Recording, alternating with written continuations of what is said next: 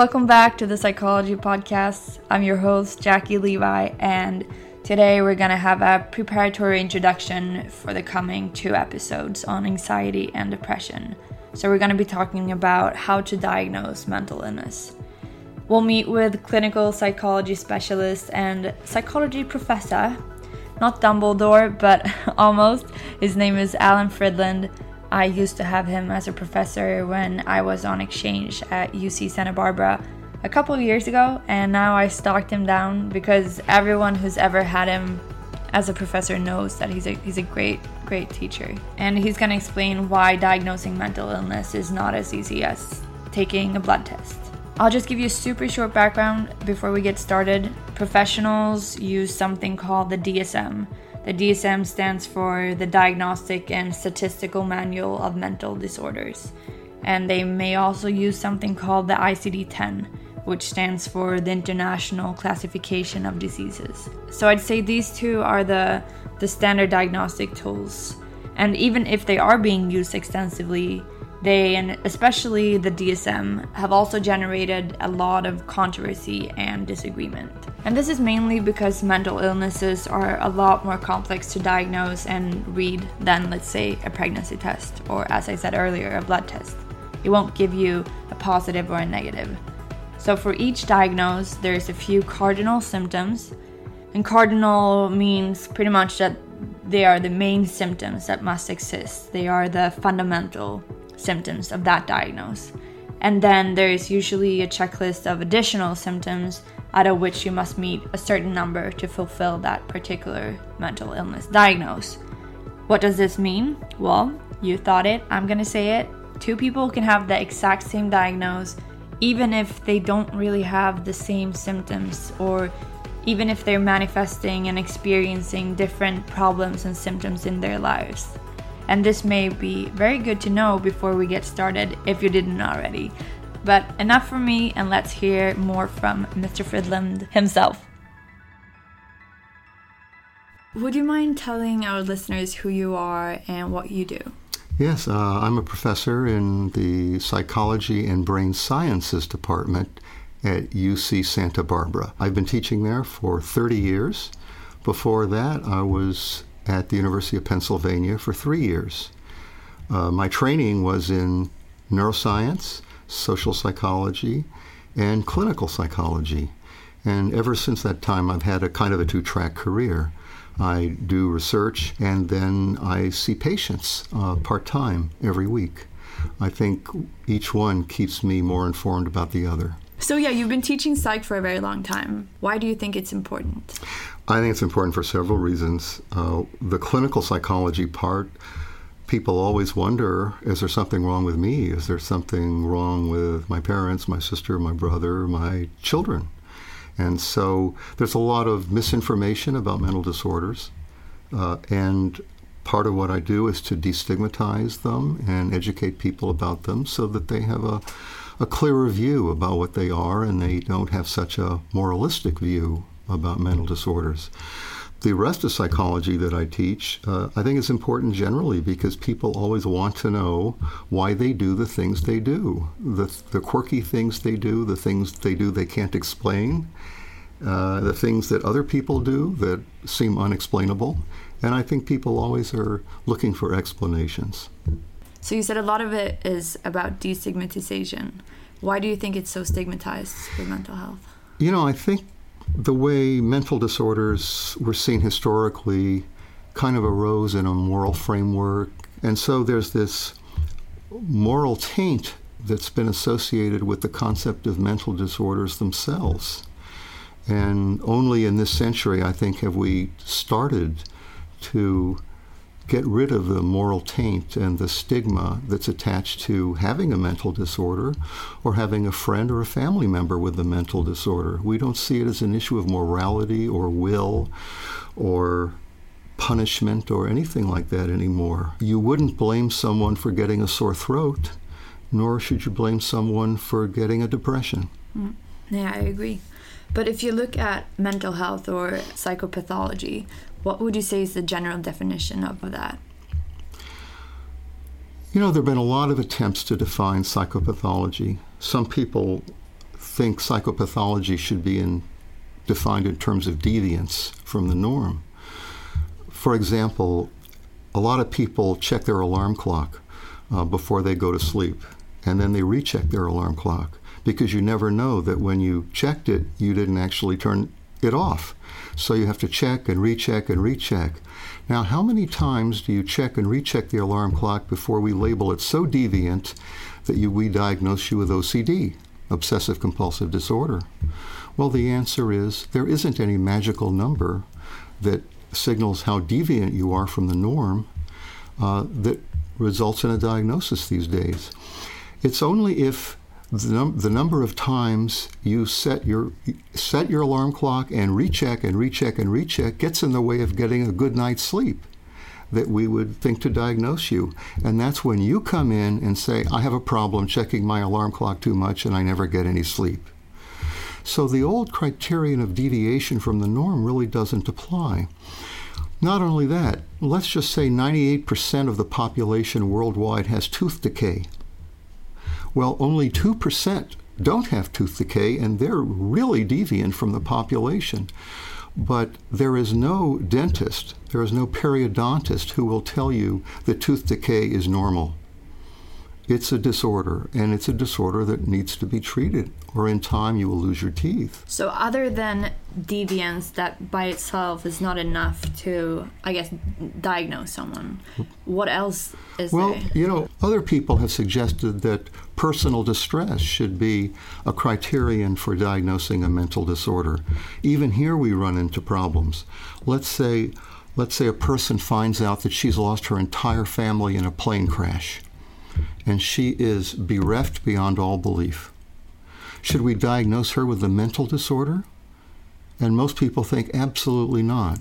She's suffering unbearable loss, and most people would not be able to function under those circumstances.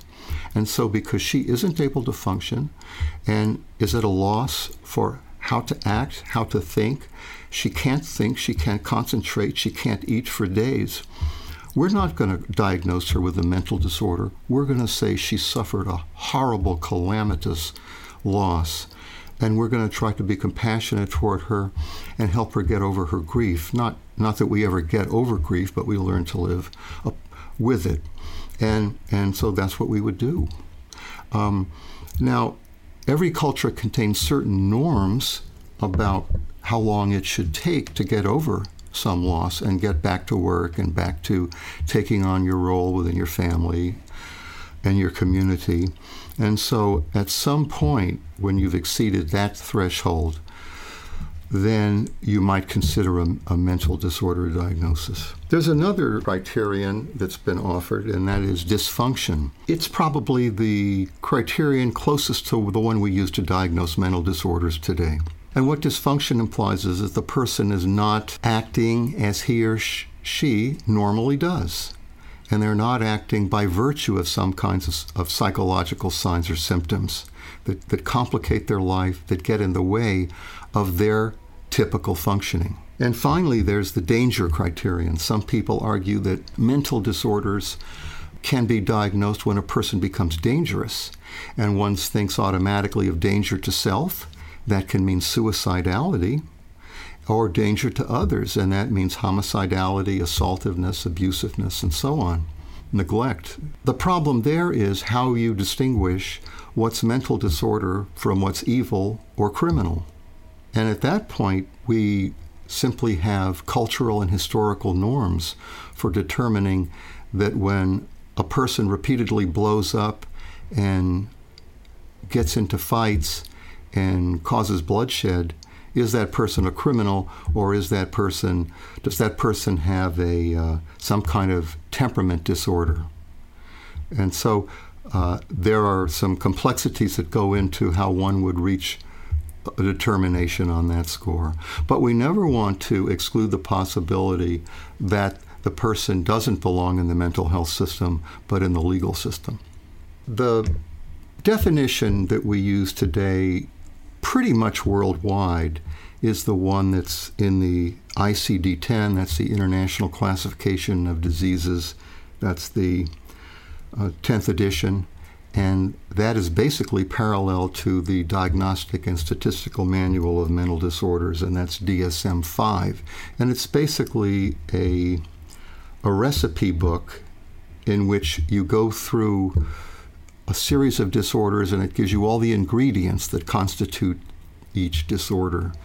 And when a patient comes in and there's something wrong and they say, well, My life is not going well, I'm miserable all the time, and so forth, then the job of the diagnostician is to ter- determine which disorder in DSM 5 or ICD 10 is the best match for the patient's signs, that is what you see that the patient exhibits, and then the patient's symptoms, that is what they report is going on in their life.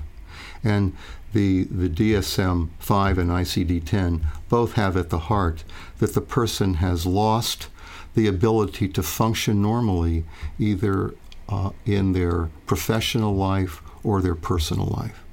So, how do you know? F- say, for example, someone is listening to this and they feel like they've lost some functioning, but how do you know if it's enough loss? I think the judgment belongs with the individual.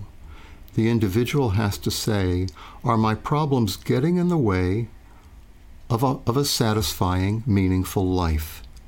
If so, then the, I would encourage the person to consult with a therapist, a psychologist, a psychiatrist, the family doctor, and discuss what's going on in the person's life.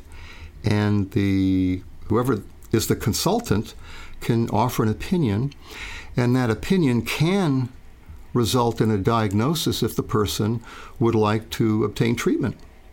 So a diagnosis is really sticking a label on the whole collection of signs and symptoms that apply to the patient at that point in time. It's a best guess as to what is, uh, is going on with the patient, and that can lead to the best treatment for the patient. Mm.